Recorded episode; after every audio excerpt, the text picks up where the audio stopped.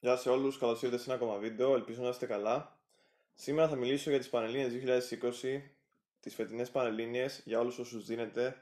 Ξέρω ότι έχω και κοινό που είναι αρκετά μικρότερο της ηλικίας μου, που είστε γύρω στα 16, 17, 18, που είναι πολύ κρίσιμες ηλικίες. Οπότε Πανελλήνιες 2020, μια συμβουλή από τη δικιά μου εμπειρία σε εσάς. Πρώτα απ' όλα το πρώτο που μπορώ να πω είναι ότι δεν πρέπει να αγχώνεστε και το ξέρω ότι είναι κλισέ, αλλά αυτή η εμπειρία ναι μεν θα επηρεάσει σε μεγάλο βαθμό το, τους επόμενους μήνες της ζωής σας, αλλά μην νομίζετε ότι θα περάσει η ζωή σας χάλια και θα είναι η ζωή σας χάλια άμα δεν πάτε καλά στις Πανελλήνιες αυτή τη χρονιά. Αυτό που θέλω να καταλάβετε είναι ότι πλέον την περισσότερη δουλειά που ήταν να κάνετε την έχετε κάνει. Που σημαίνει ότι μην, μην ακούτε όλους τους άλλους που σας λένε διαβάστε μέχρι τελικής πτώσης, διαβάστε μέχρι να μην μπορείτε να, να ανοίξετε το μάτι σας ας πούμε, δηλαδή πιείτε 4-5 καφέδες. Γενικά τα φροντιστήρια και όλο, όλος ας πούμε όλο αυτό το κλίμα που δημιουργείται σε ένα 18χρονο παιδί είναι πάρα πολύ βαρύ. Και θυμάμαι από τότε που, ήμουν, που έδινα εγώ εξετάσεις μέχρι, μέχρι και σήμερα φαντάζομαι Όλοι το ξέρουν, αλλά κανείς δεν λέει κάτι γι' αυτό. Όλοι λένε θα είναι δύσκολοι μήνες να τους αντέξεις, αλλά κανείς δεν σου λέει την εναλλακτική. Οπότε θα σας πω εγώ την εναλλακτική.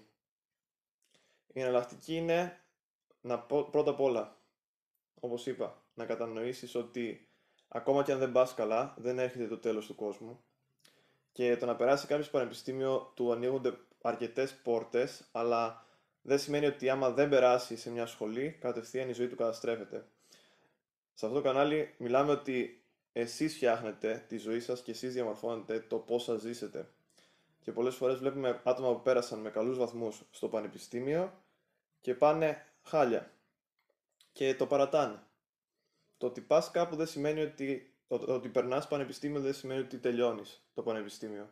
Και αυτό θέλω να το βάλετε καλά στο μυαλό σας όσοι είστε μικρότεροι. Κάτι ακόμα λοιπόν, μην αγχώνεστε, θα το εξηγήσουμε. Γιατί δεν πρέπει να αγχώνεσαι. Άμα αγχώνεσαι, πολλές φορές ξεχνάς και αυτά που ξέρεις. Οπότε, σήμερα ήταν το πρώτο μάθημα η έκθεση. Δεν θέλω να αγχώνεστε γενικά.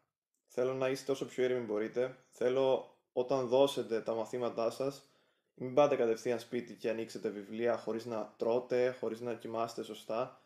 Προσπαθήστε και διατηρήστε αυτή την ισορροπία για την οποία κυνηγάμε όλοι σε αυτή τη ζωή και την οποία κυνηγάμε όλοι στη ζωή. Προσπαθήστε αυτό λοιπόν.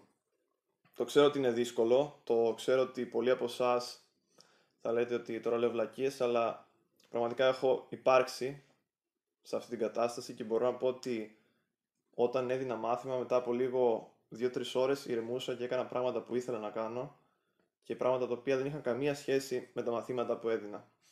Οπότε φροντίστε να είστε όσο πιο ήρεμοι μπορείτε και να αποσπάστε όσο το δυνατόν περισσότερο μέσα σε αυτά τα πλαίσια της ε, υγιή, υγιούς ας πούμε απόσπασης.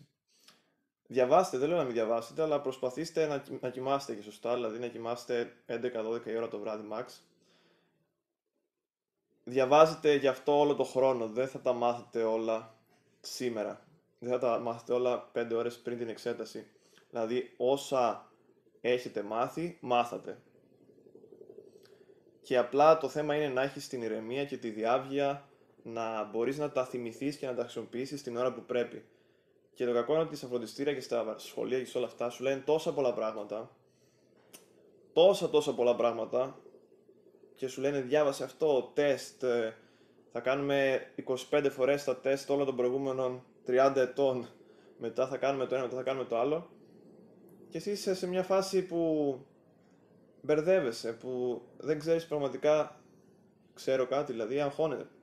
Αμφιβάλλεσαι τον εαυτό σου, λες ξέρω εγώ τώρα, τι πάω να γράψω. Εντάξει και γενικά αυτό είναι το κακό, βέβαια υπάρχουν και πάρα πολύ καλοί καθηγητές που αυτά που λέω τα ξέρουν ήδη και προσπαθούν να σας τα μεταδώσουν. Αλλά γενικά προσπαθήστε μην τρελαθείτε και μην χαθείτε μέσα στο χάος το να χαθείς μέσα στο χάος, μέσα στο άγχος και μέσα στο φόβο είναι το μόνο εύκολο. Και όπως είπα, το να περάσετε σε ένα πανεπιστήμιο δεν είναι η σωτηρία σας δεν θα σας σώσει αυτό πλέον, δεν είναι αυτό που θα σας δώσει δουλειά όπως συνέβαινε πριν 20-30 χρόνια. Γενικά στη ζωή πρέπει να έχεις και άλλες ικανότητες, όχι μόνο τις ικανότητες του, του, ας πούμε, του φιλολόγου ας πούμε ή του, του οικονομολόγου.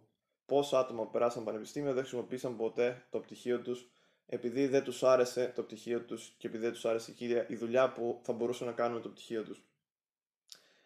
Οπότε, ηρεμία, αυτό είναι το μήνυμα, ηρεμία, καταλάβετε ότι δεν θα διαμορφωθεί αναγκαστικά όλη σας η ζωή, δεν θα πάει χάλια επειδή γράψετε ένα κακό βαθμό ή επειδή νιώθετε ανέτοιμοι. Προσπαθήστε να θυμηθείτε όλα αυτά που ξέρετε. Επίσης προσπαθήστε, μην βιάζεστε παιδιά, μην βιάζεστε να απαντάτε στις ερωτήσεις, κοιτάξτε τις 2, 3, 4, 5, 6 φορές πριν δώσετε το γραπτό. Και αυτά δεν έχω να πω κάτι άλλο, δεν υπάρχουν μαζικές συνταγές. Υπάρχει μόνο η ηρεμία και η ετοιμότητα να χρησιμοποιήσετε όλα όσα μάθετε. Αυτά σε αυτό το βίντεο. Μπορείτε να κάνετε μια εγγραφή αν άρχισετε για πρώτη φορά. Έχω αρκετά βίντεο τα οποία πιστεύω θα σας βοηθήσουν. Και αφήστε μου στα σχόλια την άποψή σας, άμα δίνετε πανελλήνιες, άμα θα δώσετε πανελλήνιες. Και όπως είπα να είστε όλοι καλά και peace.